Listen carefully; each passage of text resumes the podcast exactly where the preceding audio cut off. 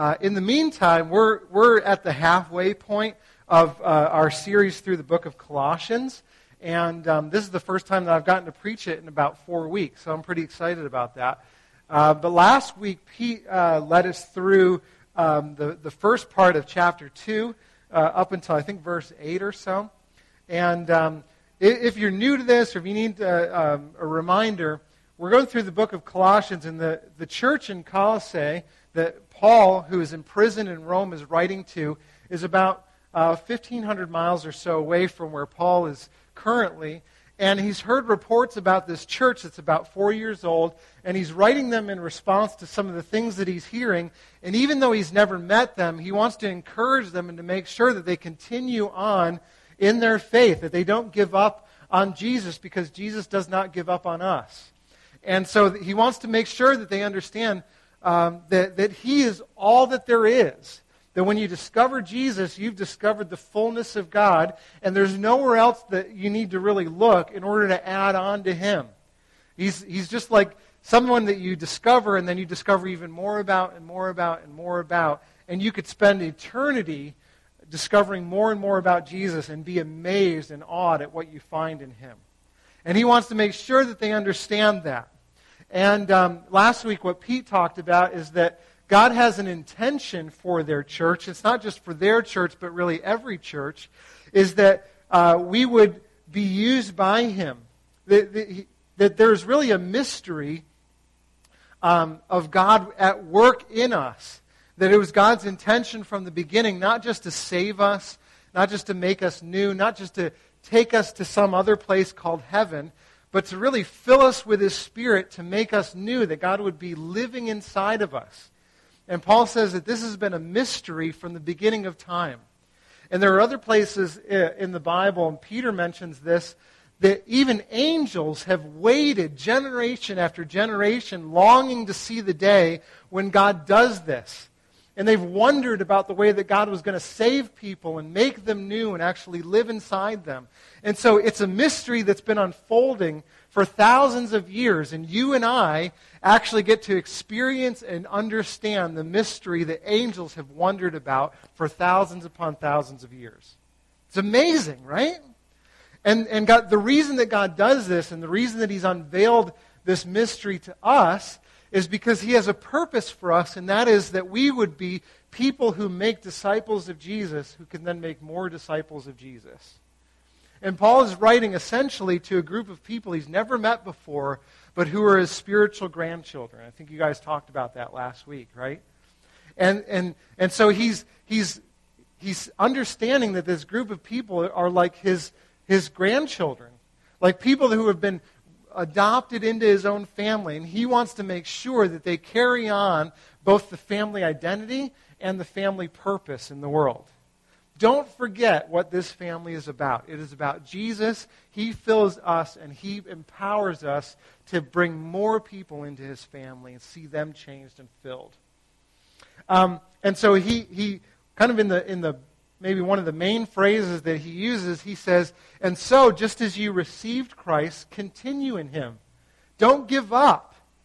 Don't, don't back down from what our family is about. Continue to live in him, be rooted in him, strengthened in him. So it kind of begs the question, and this is the next thing that Paul really addresses. If we're to continue in Christ, we need to receive him in order to continue, right? You can't continue in something that you haven't started. Right? Like, you can't continue to run a race that you haven't begun to run, right?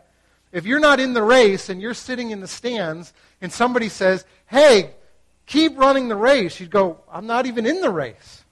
I'm just sitting on the sidelines. I'm watching other people run the race, but I'm not really in it.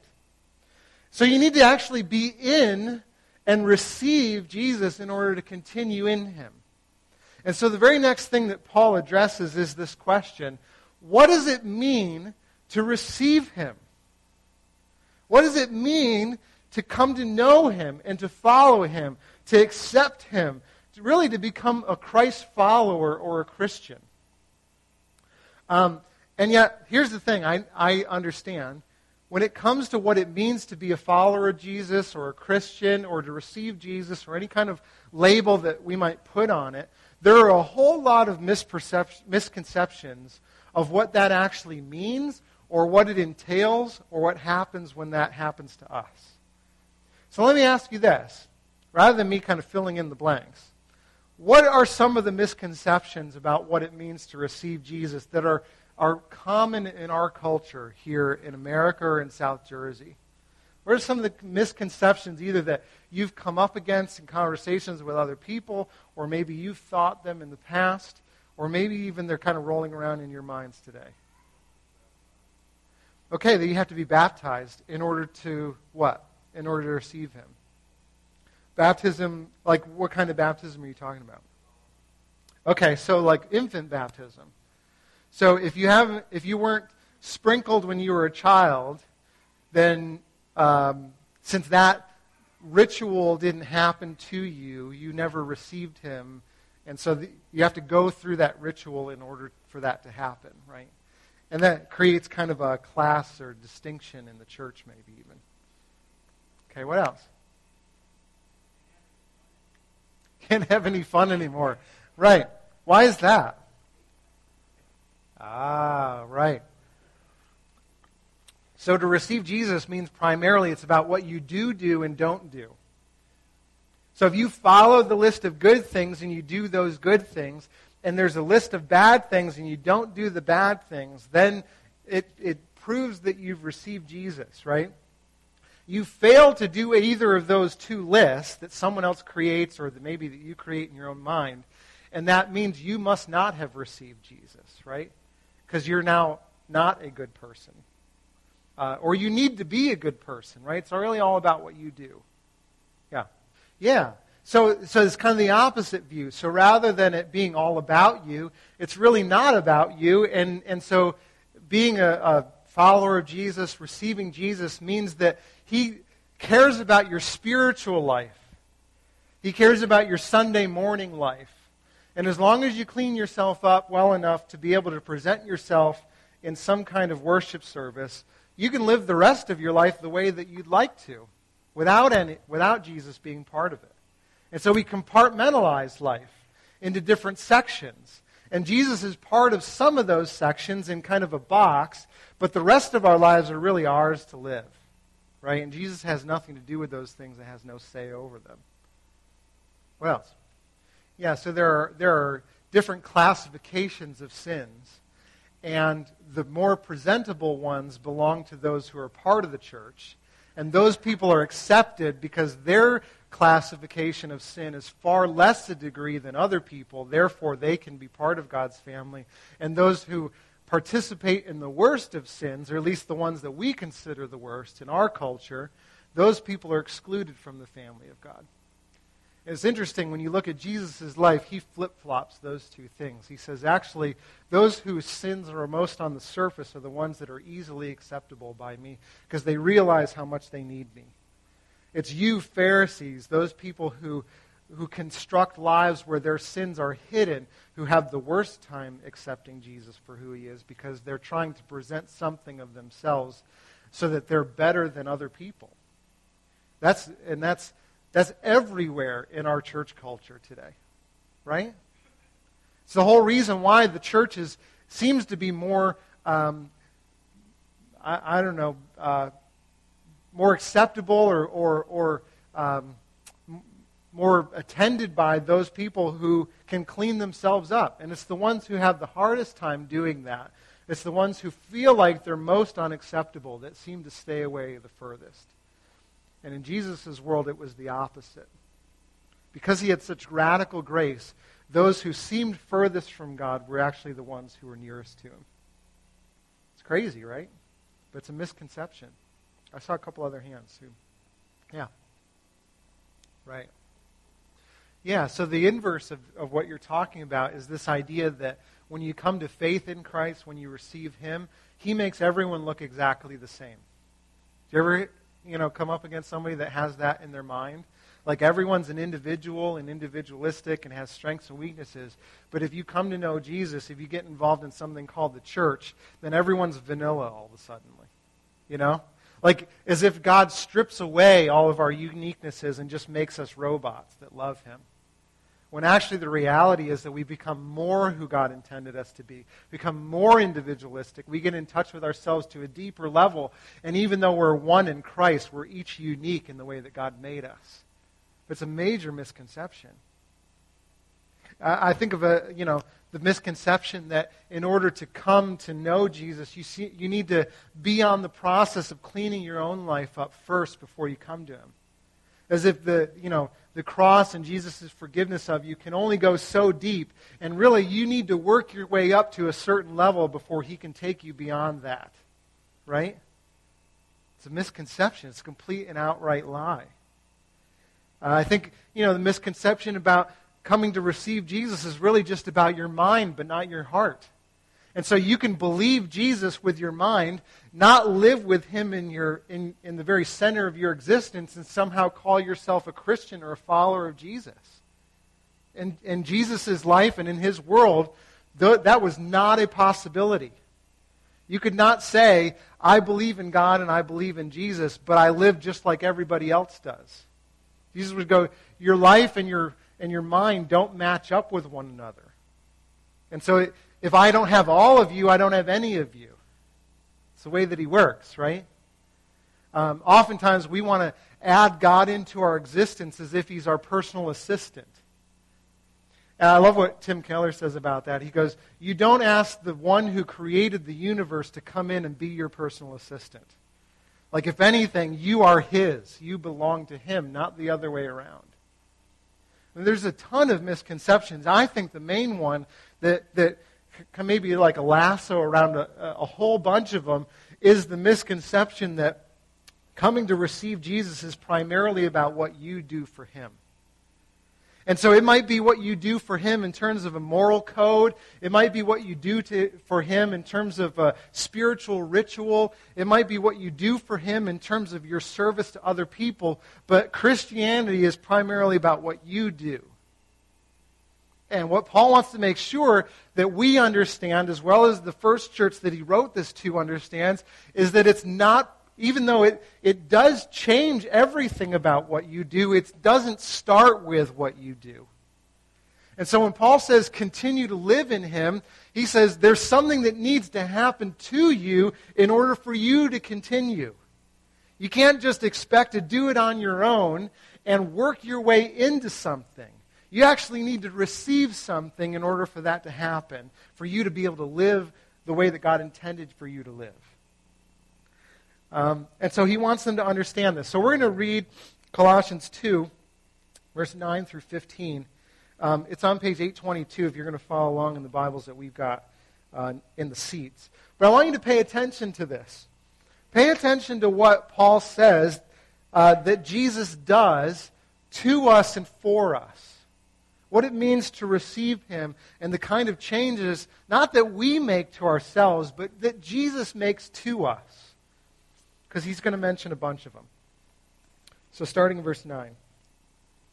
For in Christ, all the fullness of the deity, that is God, lives in bodily form.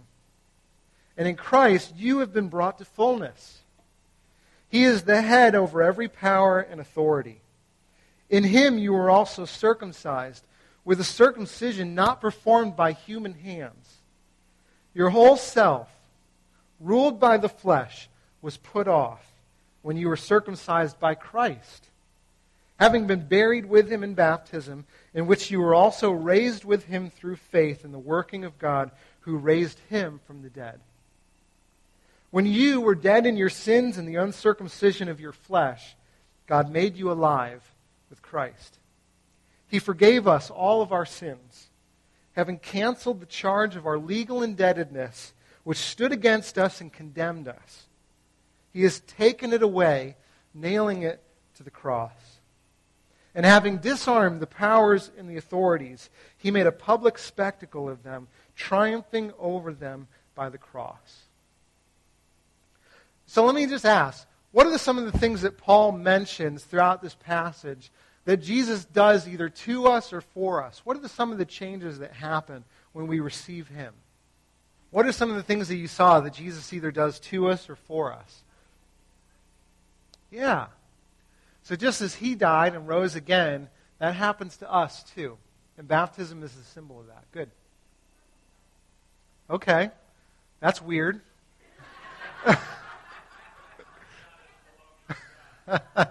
I'm just reading off the page. It's in the Bible. Yeah, he, he circumcises our hearts, right? Um, we'll talk about that more in a second. Yeah, you've been made full.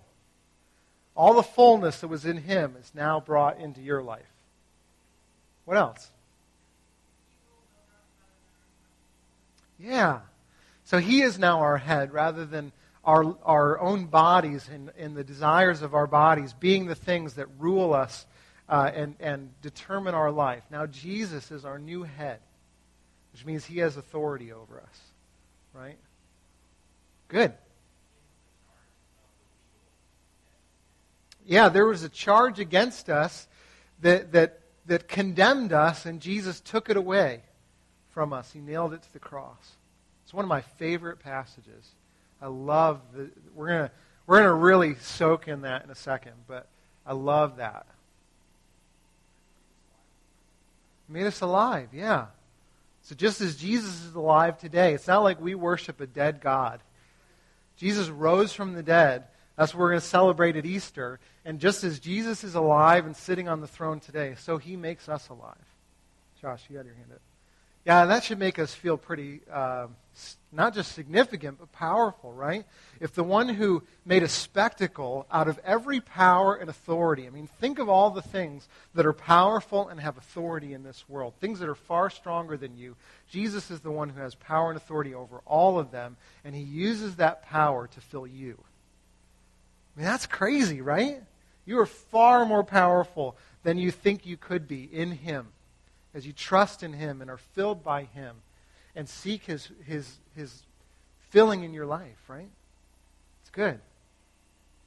I mean, if, there's a lot of things that could be said about this passage. What, really, what Paul really wants to make sure that, that we understand is that there is a fullness that can only be found in Jesus because he is God in the flesh. Did you pick that up? Right from the beginning. He is the fullness of the deity, in bodily form. That's what he says in verse 9. For in Christ all the fullness dwells in him, and in him you have been made to fullness. You're full. Um, all of his resources, everything that belongs to Jesus, Jesus uses to meet your greatest needs. I mean, so think of you like as, as a vessel that is completely empty and Jesus being completely full, and he pours all of himself into you. The way that Jesus himself puts it is found in John 10:10. 10, 10. He says, "The thief comes only to steal and kill and destroy. I have come that they might have life and have it to the full." That's the reason I've come. And so the only one, Jesus, who never lacked anything, came to use his life to fill us, who lacked everything, so that we would be full in every way. It's amazing, right? I don't know if you ever thought about Jesus that way. And yet, here's the thing it was true in the, in the Colossians world and culture, and it's true in our day and culture that every day we are told that fullness is found somewhere else in some other place. Right? We're told that we are not full. That message is loud and clear in our culture, right? It's not as if somebody's going around going, hey, you're full. Just, you know, be content with who you are. No, the message is you're not full. I mean, just watch television for 30 minutes. You'll find out that message pretty quickly, right? You are not full. That is the message of our culture. But the secondary message of our culture is that if you want to be full, you need other things to fill you. You need products that we have that will sustain you and fill you and make you more attractive and better looking and, and more fulfilled in your life, right? You just buy our thing and it'll be yours. Or just go somewhere else and that'll fill you up. If you just have the right kind of experiences or vacations or trips or, or you know, go around the world and experience all that the human existence has for you, then you'll be full and that will fill you the rest of your life. There's a particular powerful one uh, that comes along this time of year. It actually just happened yesterday. Yeah. What's the message of Valentine's Day? Right, yeah. Right, exactly. If you don't so if you don't prescribe to the Hallmark, you know, way to to to live the holiday out, then you're not experiencing the fullness of love. If you're not experiencing the fullness of love, then you are lacking something. Right?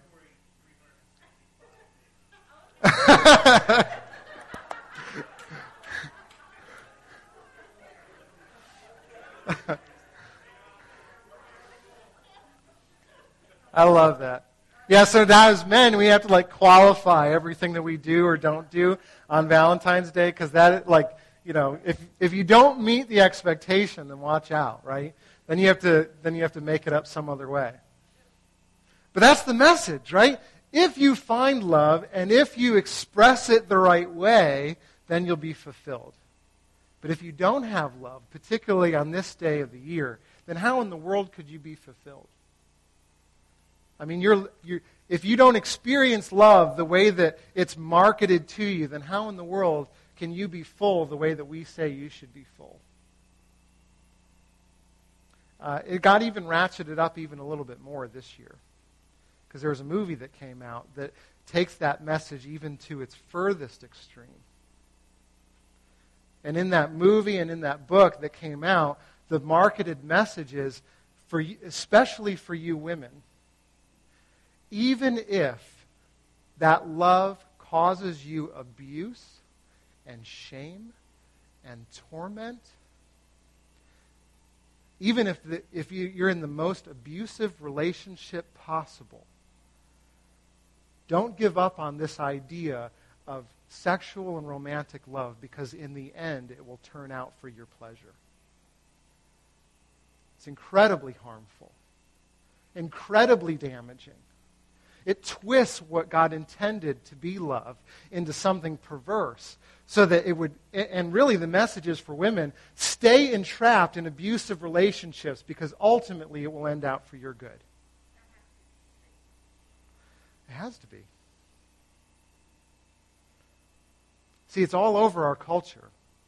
And what Paul wants to make sure that we understand is that that kind of perversion of what God intended for us to live, the kind of fullness that he purchased for us, if we are to look for it in some other way, in some other person, in some other uh, form or fashion, thinking that it will provide for us only what our Creator can provide for us, that for us is an outright lie. It's an outright lie. It will not and it cannot fill you the way that only Jesus can. And the reason he came was to fill you so that you would no longer need to fill yourself in things that cannot sustain you forever. See, if you want to be brought to fullness, if you want to experience the life that God created for you, then you can only find that life in Jesus. It's only in Him that you get filled. And He's not just a good example for you. It's not like you just go, wow, Jesus lived seemingly a very fulfilling life. And so if I just try to emulate Jesus' life and give my life away to other people or live it really well because he lived it really well, then I'll be really full. No, you need him. Remember what I said. You cannot run a race that you did not begin. You cannot begin this race without receiving the one who be- begins it in you. You actually need to receive him. And if you don't receive him, you cannot run this race. You cannot continue where you didn't start. You actually need him. And what that means is when you do receive him, God does something in you and to you through Jesus that only he can do. And Paul goes on to mention, I think, at least three ways that Jesus, the fullness of God, the fullness of Him in bodily form, uses His life to fill you. So here's the message if you want to be filled, you need to actually receive Him, and He does at least these three things in you. And Paul wants to be absolutely clear that we understand it. There are three things that you'll never find anywhere but Him. You can use your entire life to search for them somewhere else. You will always come up lacking. So the first thing is that in receiving Jesus, we actually go from slavery to freedom. That's one of the things that, that you guys mentioned. But here's the thing as Americans, we like to think of ourselves as the freest people who have ever lived on the face of the earth. Right? I mean, our whole country and culture is founded on the fact that we're free. But in many ways, that's true, but our freedom is a freedom from restriction. Do you know what I mean by that? It's a freedom of individual liberty that people in other countries only dream of, but it's the kind of freedom that says you can have access to anything that you, you, know, you please as long as you have the right work ethic to get it. So just pursue it all. Life, liberty, the pursuit of happiness. Just go after it, because if you get it, you'll have it, and that'll change your life and make you full. And yet, here's the truth the freedom from restriction to pursue anything that we want actually ends up leading us to be enslaved by a whole host of other things that are internal slave masters rather than external. It's beautiful the way that Jesus puts this in John 8. He's having a conversation with some people, and he says this If you hold to my teaching and you really are my disciples, then you will know the truth, and the truth will set you free. And it's, it's great because the audience responds just as an American would. Right? It's like, this is like the, the, the quintessential American response to the fact that, you know, you could be set free from something. Because they answer him this way say, We are Abraham's descendants and have never been slaves of anyone. How can you say that we will, will be set free? He's like, it's been generations since we were enslaved to Egypt. We don't have any, and, and they're conveniently forgetting that they're under the oppression of the Roman government at this very moment. So they're already a little bit deluded about what's going on. But they're going, we're, we're free externally. We can go wherever we want, and we can do whatever we want, so long as it's within the, the rules of society. How can you say that we're not free? We're obviously free. And Jesus beautifully says it this way Truly I tell you, anyone who sins, everyone who sins, is a slave to sin. See, he's going, you guys are just thinking externally. But your external freedom actually leads you to be internally enslaved to things that you think aren't really slave masters, but they are. You're enslaved. And so think about some of the things that are internal kind of slavery to us in this day and age. Think of some of the things that, that enslave people on the inside, where they, on the outside, look incredibly free, but on the inside, you know that they are in complete and utter bondage. I, I, I mean, I tend to think of things like guilt and shame and remorse and loss, abuse and addiction the relationships that have turned sour and might be abusive, just like we talked about before. What do you think are some of the things that you're enslaved to? See, on the outside, you might think, well, I'm free. But if we were actually to open the door to your heart, what kind of chains would be wrapped around it for you? See, I realized something about myself this past week um, is that in my own life, I tend to be enslaved to the idea that I deserve comfort. And I know that this is an enslavement because when I don't receive comfort, I get really angry. And here's how you know you're enslaved to something you, it, it becomes really apparent to you when you encounter someone who is completely free where you're enslaved. You know, it's one thing to be in a cage and everyone else is in the same cage, and you're like, hey, we're all free because we can all roam around the same cage. And then you see somebody roaming outside of your cage, and you go, oh, that's what freedom looks like. So I realized it in this last week because I spent a week of time with people who are not enslaved to the idol of culture or comfort. They live very, very uncomfortable lives. Uh, I was particularly dri- driven home when the first day we met with the leadership council, and there's one man who lost his leg in the hurricane because he was trying to keep his house from falling over, and it fell on his leg, and he had to have it amputated twice and then fitted for a prosthetic that no longer fits him, and he still walks up and down the mountain every day to be with the leadership council and to be with his church family, and to try as much as he can to keep his farm going so that he can feed his family. I go, Luke Nair is not living a comfortable life, and yet he is filled with joy. See, when you view someone on the outside of your particular jail cell, you go, wow, I'm enslaved. What is it for you? See, here's the thing when we come to understand what our enslavement might be, even though we're enslaved to those things, we play this game with ourselves where we think that we can probably overcome that enslavement if we can just unlock the door ourselves. There's got to be a key around here, something that I can do, some kind of effort that I can give, that I can just figure out a way to MacGyver my way out of this jail cell.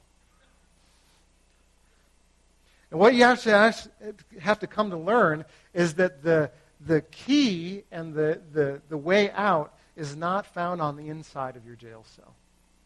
It is only on the outside. And the only one that holds the key to be able to unlock it is Jesus. And that's why Paul says this way Jesus, he is the head over every power and authority. You want the key to your particular enslavement? You look to him because he has all authority. In him you were also circumcised with a circumcision that's not performed by human hands. Your whole self, which was ruled by the flesh, was put off when you were circumcised by Christ. See, uh, circumcision, as someone mentioned before, is an outward kind of symbol of putting off a small piece of yourself as a sign of your commitment to God. So it's, it's something that you do to yourself to go, I'm no longer enslaved, I am free. That's the whole reason why Jesus' audience said, Hey, we're Abraham's descendants. We've undergone circumcision. We're not enslaved to those things anymore. See, a, circumcision is a way for us to go, Yep, I'm good with God. I've shown my commitment to Him. And if, if, you if you don't know what the actual act of circumcision is, then you're going to have a really interesting car ride home as you talk about that. See, but in Paul's day, it was a way of proving that you were acceptable to God. And here's the thing in our culture, we don't use the act of circumcision anymore, but we do use all kinds of other external evidences as a way to cover up our internal condition of being enslaved to sin. We either try to show self improvement in the area that we're enslaved, thinking that that will earn our significance before God, or we'll try to play some kind of, you know, card trick where we go, well, don't look at this one over here, but look at the ways that I've succeeded in this way, right? And so we use all kinds of other ways as external measurements of us being okay whether it be our good behavior, our service to other people, or our income, or even our church attendance, where we use our kids' grades or our family cohesion, or whatever the case might be for us. And Paul wants to make sure we understand the fact that you look to those things as evidence of your acceptability before God is only proof how much your heart is actually in need of Him. It's only showing how much you actually need Him to come in and do a real work in your heart. Because once He does the real work in your heart, you can actually be honest about what you're enslaved in. Because it no longer has power over you. You can be honest with it even to other people and go, you know what? I struggle with this. This is a real problem in my life. But I can be okay about it because I know that it does not define me anymore. It's when you have to hide those things that Paul goes, that's proof that you need a deeper circumcision. You need something else going on. See, God's intention was never that humans were only dedicated to him through what they do on the outside. God's desire was always that, we, that he would come and rule in our hearts and have our whole beings. And you will never experience the fullness of life that God intends for you if you remain satisfied by what you can earn in your own strength and your own effort.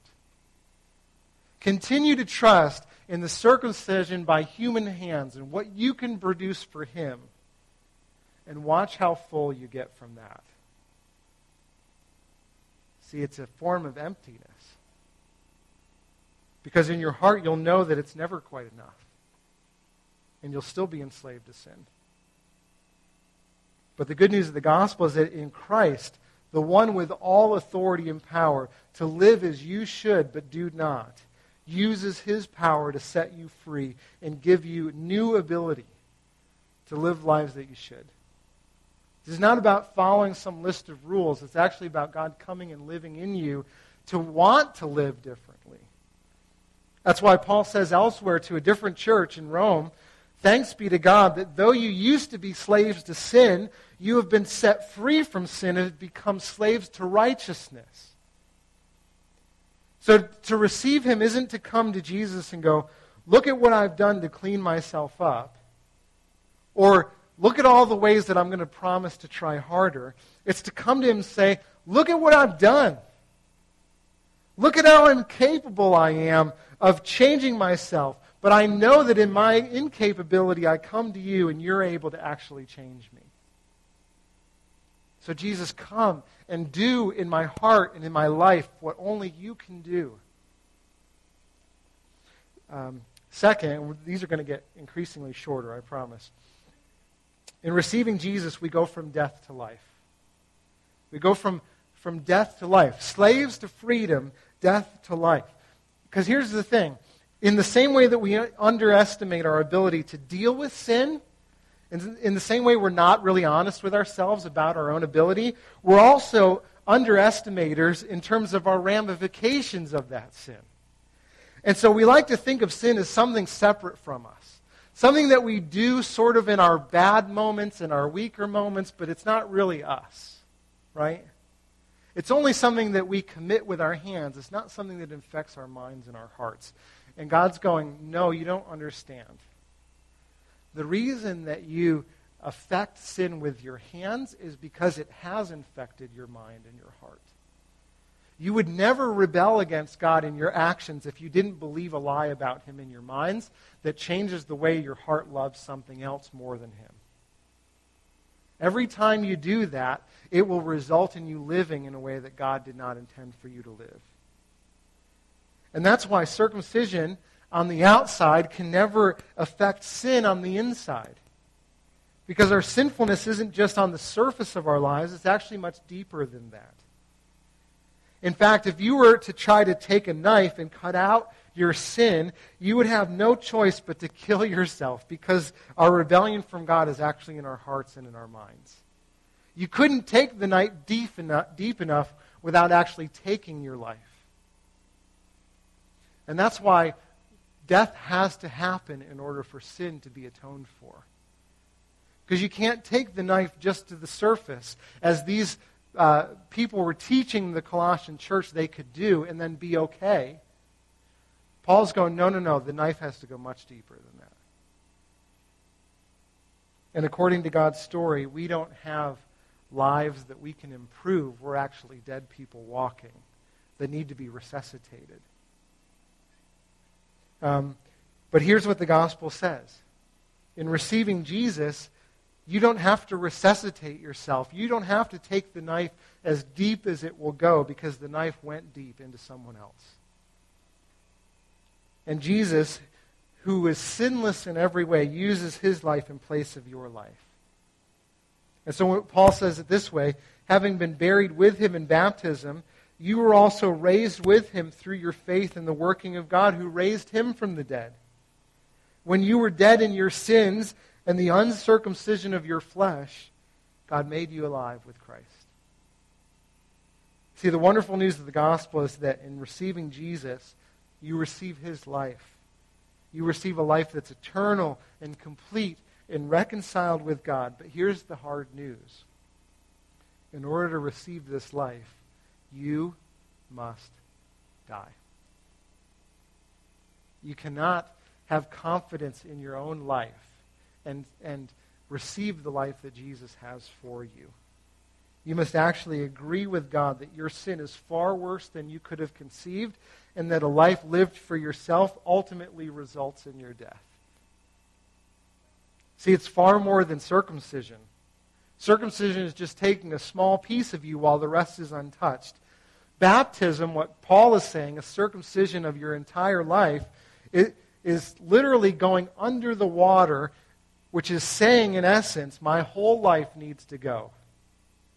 Everything that I was before him, I, I now, I, I now have no confidence in. My entire confidence is in Jesus and what he's done for me. See, oftentimes we think of baptism as the opposite of that. And I know people, because I've been a pastor long enough, who said, you know, I would get baptized as an adult, but I'm waiting until I'm really committed to Him. Do you ever think of that? Like, I'm waiting, which is really just saying, like, I'm waiting for, you know, a day when that will happen in the future, and I don't know what it looks like, but I'll know when I get there, when my life looks straight enough and clean enough and acceptable enough that I can come to Jesus and say, Yes, I do commit to you. Now get now clean the rest up. You don't understand. Getting into the water, going under and coming back out is in a sense saying, I have no hope in myself any longer. See, it's not the it's not what you do kind of in the middle of your journey once you've, you know, earned up enough credit for yourself. It's something that you do at the beginning of your journey when you go, I have no hope apart from him. I need his whole life to come in and to change me. So, it's a good opportunity just to mention that we're going to be doing baptisms on Easter, as we always do. So, if you've never been baptized before, please consider it. Because it's God's symbolic act. It's not something that happens to you in the water, it's a symbol of what God has already done to you in saving you and making you new and giving you a new identity. Third and last, in receiving Jesus, we go from condemned to blameless. I want you to close your eyes for a second, more than a second. Because we often don't give this enough thought and credit. So, as your eyes are closed, I want you to imagine that you're in the middle of a courtroom. You're looking around, and around in the courtroom, you see everyone that you know family, friends, acquaintances, coworkers, people that you grew up with and haven't seen for years. And you're man, you can't believe all the people that you've ever come into contact with and know you by name. It's a big courtroom just filled with all kinds of people. You're wondering why in the world you're there. And all of a sudden, a judge comes in, everyone rises, and then he sits down in his place, and then he asks you to rise out of everyone in the courtroom, thousands of people, he says, Please rise to you. And so you stand up. You're a little bit confused at this point. You're wondering what's going on. And he says to you, You have been condemned. And the sentence for your condemnation is death. How do you feel right now? You're probably feeling outraged, right? How in the world? And you cry out, What could I have possibly done to deserve such a harsh sentence? Instead of answering you, the judge pulls out a very long and heavy scroll, and he hands it to the bailiff, who brings it over to you and puts it into your possession and you unroll the, the scroll and you begin to read, and you're shocked because you realize that on this scroll is a list. It's a very personal list. You start to read and you realize it's a list of everything that you've ever done. Every self centered, hurtful, greedy, damaging thing you've ever done, every sin you've ever committed every harmful thing that you've ever said, even everything that you've ever thought but never acted on. And as you read, the level of shame that you feel puts a knot in your stomach. Not only is it a list of what you've done, but you realize that under, under every item that's listed, it also contains every consequence for your action. So that every hurt that you've caused and alienation that you've created, all the results of the things that you've done that you never knew actually happened by your own sin. And you skip ahead because it's just too much to carry for you to, to carry that burden. And you realize it's only the first section. You get to the second section, and the second section is actually sins that you've committed against God. And it details in great detail all the ways that you've distrusted Him and abused the life that He gave you and gratified yourself instead of Him and sought your own good instead of resting in His goodness, trusted your own abilities instead of His, scorned His forgiveness by trying to prove yourself to other people, and looked for satisfaction in places that aren't Him. And you realize, reading through this scroll, all the ways that you've grieved God and other people. Now the tears start to flow. Your eyes begin to well up, and you skip down to the end of the scroll because it's too much for you to, to bear. You're too ashamed to read every charge against you. And at the bottom, there's a verdict that is read, and it says, Guilty of rebellion against the giver of life. And the sentence for that verdict is death and eternal separation from the one who made you. The bailiff comes over and he takes the scroll from your hand and he gives it back to the judge. The judge begins to unroll it, and you realize as he clears his throat that he's about to tell everyone that you've ever known, everything that you've ever done, said, or thought. How do you feel in that moment? Just before he gets the opportunity to start to declare everything that has gone on in your life, you see Jesus standing next to you. And before he has an opportunity, the judge, to say any word against you, Jesus comes in and he, and he declares before everyone every charge that is on that scroll, instead of reading their name, I want you to read my name. Please give this person, you, everything that I deserve and give me everything that they deserve. Every charge against them is to be credited to my name, and I will bear the punishment and the brunt of the sentence on their behalf. The judge agrees, and he begins to read the scroll, and it's Jesus' name that's attached to every wrong and everyone looks at Jesus, and you know in your heart that it was you that committed all those things, but you're hearing Jesus' name read for every offense on your behalf. Jesus is the one who distrusted God. Jesus is the one who looked for satisfaction elsewhere. Jesus is the one who scorned God's forgiveness and tried to prove himself before others. And you're going in your heart, he never did any of those things. And you look over at Jesus, and instead of scowling at you, he's smiling. And you realize that he's actually taking it because he loves you. Now open your eyes and listen to this verse Colossians 2, verse 13 and 14.